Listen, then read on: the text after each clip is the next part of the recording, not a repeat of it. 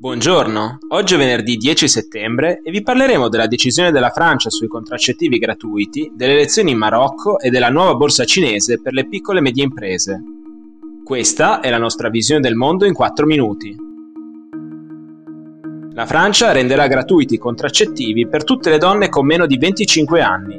La notizia è stata data nella mattinata di ieri direttamente dal ministro della Salute Olivier Véran. Durante un'intervista sull'emittente pubblica France 2, Véran ha detto che sarà gratuita la contraccezione ormonale e le analisi necessarie per prescriverla, ma anche tutti i trattamenti e i metodi prescritti legati alla contraccezione, fino all'età di 25 anni. Secondo il ministro della Salute francese, negli ultimi anni è stato registrato un calo della contraccezione nelle fasce più giovani della popolazione e tra i fattori determinanti c'è quello economico.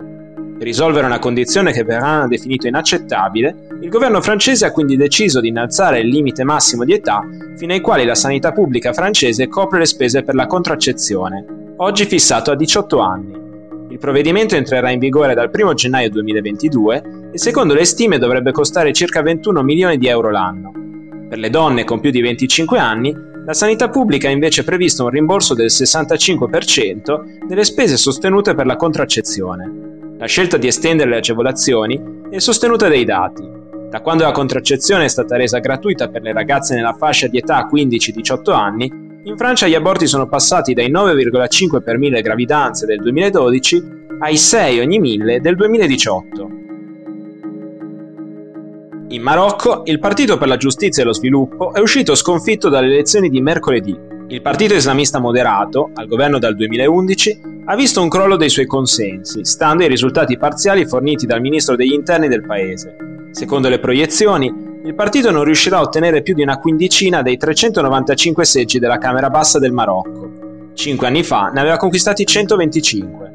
Con un'affluenza di poco superiore al 50% degli aventi diritto, gli elettori hanno premiato i liberali del raggruppamento nazionale degli indipendenti con almeno 97 seggi. Seguono gli 82 ottenuti dal Partito per l'Autenticità e la Modernità e i 78 del partito di centrodestra Istiqlal.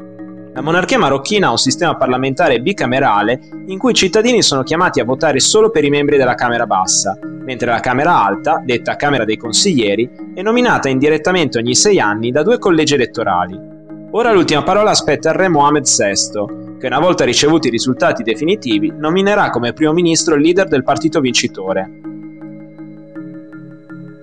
In occasione del Global Trading Service Summit di Beijing, il presidente cinese Xi Jinping ha annunciato la volontà del governo di creare una nuova borsa valori riservata alle piccole e medie imprese del paese orientate ai servizi. Queste realtà con meno di 500 dipendenti hanno maggiore difficoltà a trovare investitori e ottenere prestiti dalle banche rispetto ai grandi gruppi. La volontà di Xi è proprio sostenere le PMI cinesi, creando un meccanismo che faciliti i contatti tra queste aziende e gli investitori al dettaglio. Secondo gli esperti, la mossa cinese è giustificata dalla volontà di replicare il modello tedesco del capitalismo renano, ossia una rete di imprese ad alta specializzazione che lavorano in una filiera di prodotti industriali avanzati. È chiara la strategia di sviluppo cinese dei prossimi anni, che vuole lasciarsi alle spalle la fama di fabbrica del mondo di prodotti a basso costo per passare a competere nei settori dell'high tech e dell'alta qualità, settori che fino ad oggi tutto il mondo ha associato proprio con la potenza industriale tedesca. Oltre alla prospettiva esterna, molti pensano che la nuova borsa sia anche un espediente per costringere alcune big cinesi quotate in borse estere, come Tencent e Didi, a tornare nei listini di Shanghai. Per oggi è tutto, dalla redazione di The Vision a lunedì.